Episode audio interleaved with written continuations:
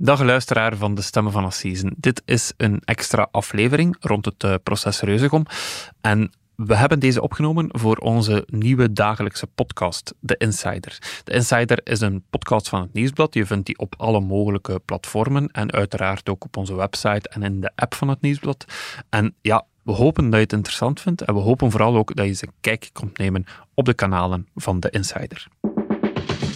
Het is vandaag dinsdag 14 maart en Vlaanderen's bekendste weerman moet stoppen met werken. Wel, dat mooie weer loopt op zijn laatste benen. Het overleg tussen de Leize en de vakbonden sprong af na welgeteld één kwartier. En in Halle staan er 15 kermiskramen van één familie op de voor. Maar met onze insider van vandaag hebben we het over het proces van de week. Het proces Reuzegom natuurlijk, waar 18 leden terecht staan voor de dood van Sambadia. Na één dag is de vraag waarom laten de kroongetuigen niet het achterste van hun tong zien. Ik ben Bert Heijvaart, welkom bij de Insider. Wie? De twee schachten die samen met Sandadia hun doop deden. Wat? Het proces Reuzegom. Waarom? Omdat ze niet openlijk partij kiezen tegen Reuzegom. En dat is opvallend. Dag Pieter. Dag Bert. Pieter Huibrechts, uh, chef crimi hier bij het Nieuwsblad en uiteraard ook de insider als het gaat over uh, de zaak Sandadia. Je hebt er een boek over geschreven. Jij volgt die zaak al jaren. En uh, ja, vandaag, we zijn nu maandagavond, dan nemen we deze podcast op, zat jij in de rechtszaal voor ja, procesdag 1 alweer van een hernieuwd proces rond Reuzegom. Vertel eens, uh, hoe was het? Hoe zag het eruit? Ja, ik zat uh, op enkele meters achter de 18 uh, Reuzegommers. Bert. Moet weten, speciale setting. Ze zaten met 18, negen rijen, twee per twee, tussen de advocaten van de Reuzegommers geklemd en de rechtbankvoorzitter voor hen. En dan mhm. rechts een metertje hoger, wel opvallend beeld vond ik, de familie, de nabestaanden van Sandadia, die zo'n beetje een meter hoger zaten en die ja, eigenlijk met priemende blik eigenlijk richting die Reuzegommers zaten. Ah ja, ze konden er dus wel naar kijken, want dit is in Antwerpen vooral duidelijkheid. Mhm. In Hasselt, vorig jaar, het vorige proces, zei Papis Dia nog, dan kon ik ze niet in de ogen kijken. En dat kan nu wel dus. Ja, dan zaten de reuzengommers, als ze, tijdens hun pleidooi, stonden ze recht voor de familie. En, en ja, stonden ze met hun rug naar de nabestaanden. Nu is er veel meer... Uh, theoretisch contact mogelijk. Ja, ja, ja, ja.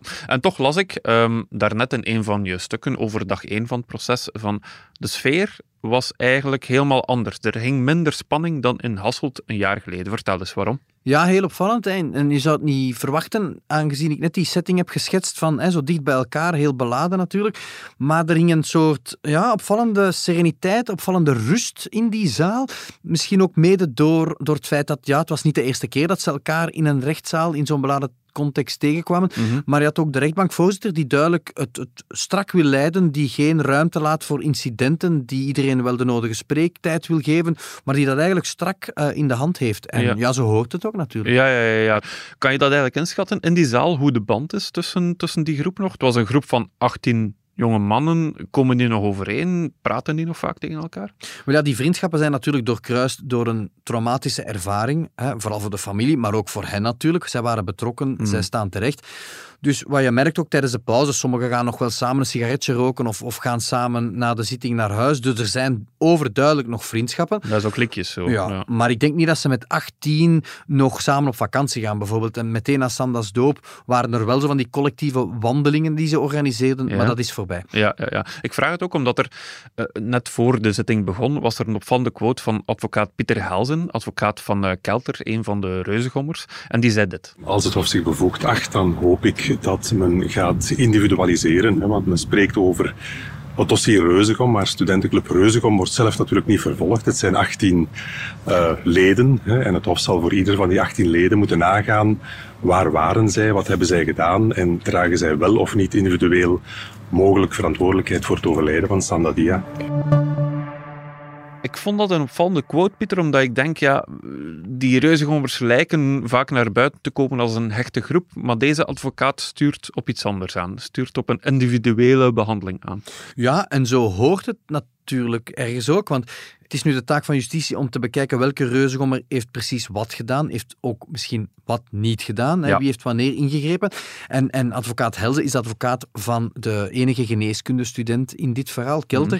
Mhm. Niet onbelangrijk, hè, want dat is degene die finaal op de dag twee van de doop zegt van we moeten nu naar het ziekenhuis. Dus die Ja. neemt wel initiatief. En ik denk dat eh, advocaat Helsen doelt van kijk, mijn cliënt heeft op zijn minst wel meer verantwoordelijkheidszin getoond de rest. Ja. Wie wat gedaan heeft, wordt heel belangrijk in dit proces. Ehm, de vraag die vaak terugkomt is ook die van de visolie. Wie heeft de visolie uiteindelijk toegediend aan eh Sandadia? Er zijn eigenlijk twee mensen die dat zouden kunnen duiden. Dat zijn de schachten die samen met Sandadia in de put zaten. En die werden vandaag ook ondervraagd. Of dat stond toch tenminste op de planning. Wat is daar juist gebeurd? Ja, we hadden dus eerst de vordering van het Openbaar Ministerie, die dus de strafeisen heeft geformuleerd. En dan was het de beurt aan de schachten. Eh, advocaat van de, van de twee schachten die destijds in de put zaten. En Chris Luiks eh, heeft eerst zijn pleidooi gehouden. Opvallend kort pleidooi. Hij gaf heel duidelijk te kennen van, kijk, het is niet onze taak om hier de eerste viool te spelen van de burgerlijke partij. Dat vond ik heel opvallend. Wat wil je daarmee zeggen? Wel, hij gaf te kennen van, kijk, wij gaan eigenlijk niet in op wat er tijdens de doop zelf is gebeurd. Daarvoor verwijs ik naar wat het Openbaar Ministerie heeft uiteengezet. Uh, wel wil ik kaderen waarom die schachten bij Reuzegom zijn gegaan en hoe die onderlinge verhoudingen zijn. Uh, en vooral de dubbele houding van die twee schachten uh, naar de familie van Sanda toe, maar ook naar de Reuzegommers. Dus ze laten niet het achterste van hun tong zien, als ik het goed begrijp. Nee, het begint al, Bert, met het feit dat een van de schachten er niet was. Uh, maandag, Oh, heel ja. opvallend vond ik. die gaf verstek, liet zich vertegenwoordigen door zijn advocaat, want was op stage. Wat vreemd is, want hij zit met een kroongetuige. Mensen die naast Sandadia in de put stonden, die hetzelfde beleefd hebben, die van alles gezien hebben. Wie heeft die goudvis wanneer moeten inslikken? Wie heeft die bevelen gegeven? Wie Mhm. heeft de muis als eerste moeten inslikken? Zij waren daar gewoon deel van.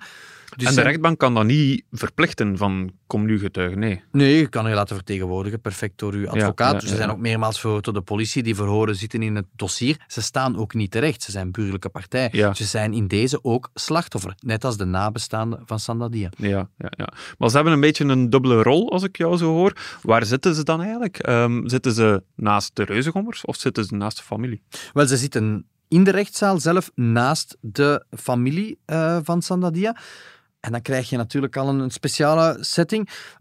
Heel opvallend, ze namen geen afstand van de 18 beklaagden. Dus de mensen die wel terecht stonden. En dat is die dubbele houding. Hè. Ze, ja, we zijn nog wel bevriend met een deel van die doopmeesters. En er is wel boosheid, er is frustratie, er is angst, er is verdriet. Maar, opvallend, zei advocaat Luiks, er is ook medeleven. Medeleven met de reuzengommers. Ja, want het duurt allemaal zo lang en de zaak is uitgebreid in de media gekomen en ze hebben dit ook niet gewild en er wordt dan een racisme-kwestie bijgesleurd en dat is allemaal niet aan de orde. En dit moet vooral zo snel mogelijk voorbij zijn, zodat wij ook met ons eigen leven verder kunnen. Ja, ja, ja. En, en zorgt die band dat ze nog hebben met de reuzengommers er eigenlijk voor dat ze niet alles zeggen? Wel, eh, dat is een goede vraag, Bert. Ik, ik kan alleen maar vaststellen dat eh, we eh, als journalisten in de zaal niets wijzer geworden zijn Ja. op maandag. Er heeft mij niemand uitgelegd wie nu die vissaus heeft toegediend.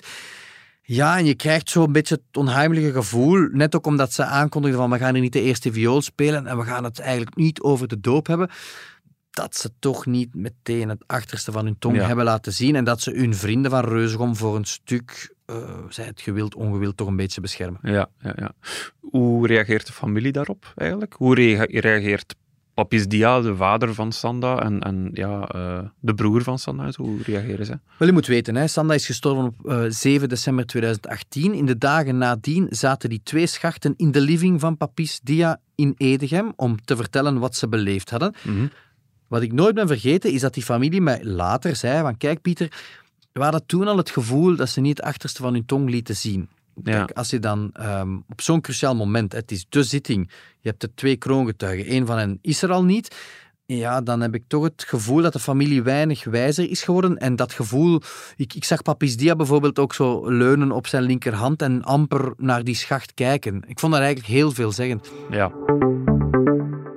Nu, Pieter, opvallend ander feit van de dag. Ehm, er zijn ook straffen geëist door het Openbaar Ministerie, zoals dat dan gaat.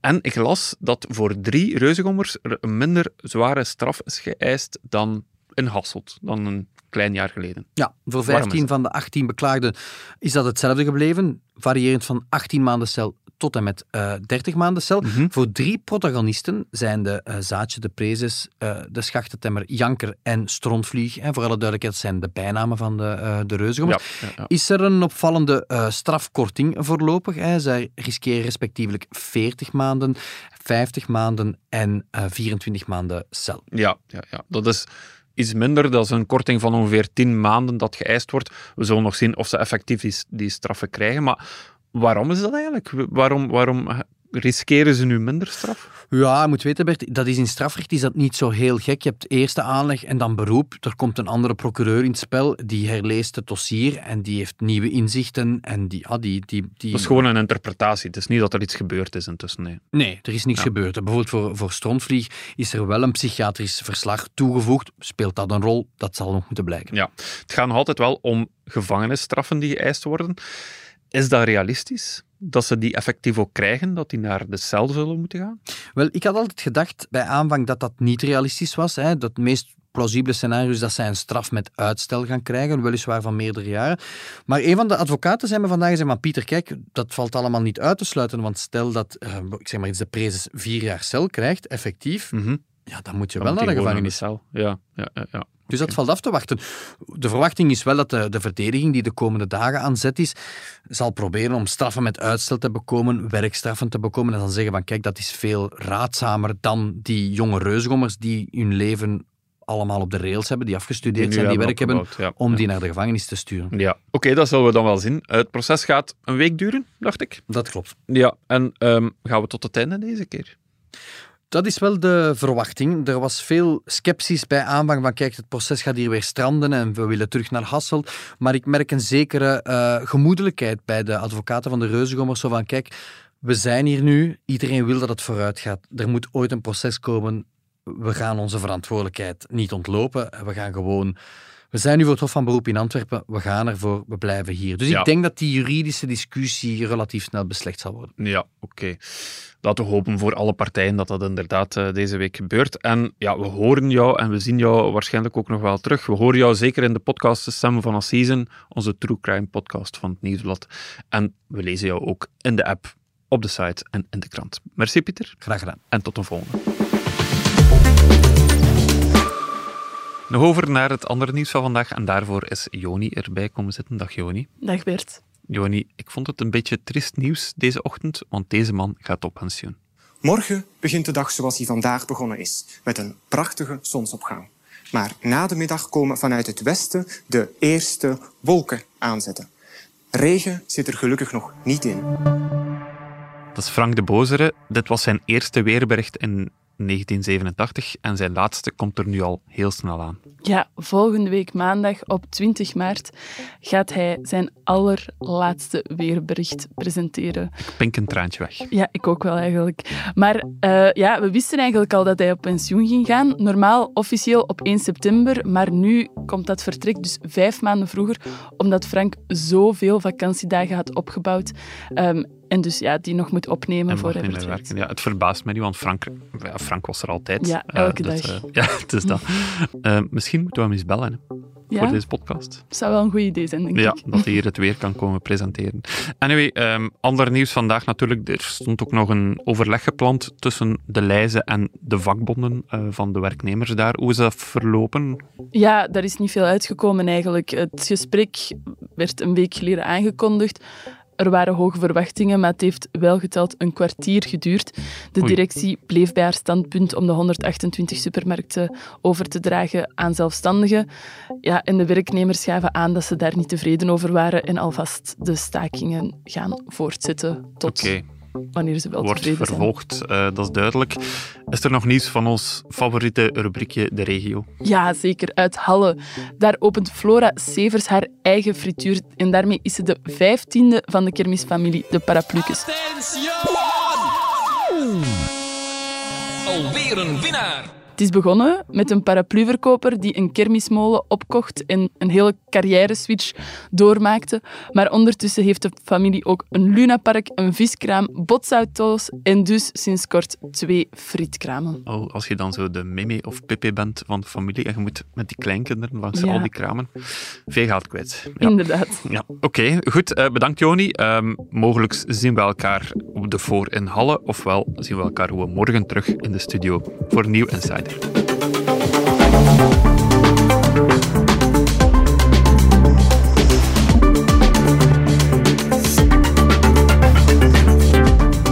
Dit was The Insider, een podcast van het Nieuwsblad in samenwerking met Nostalgie en GVA.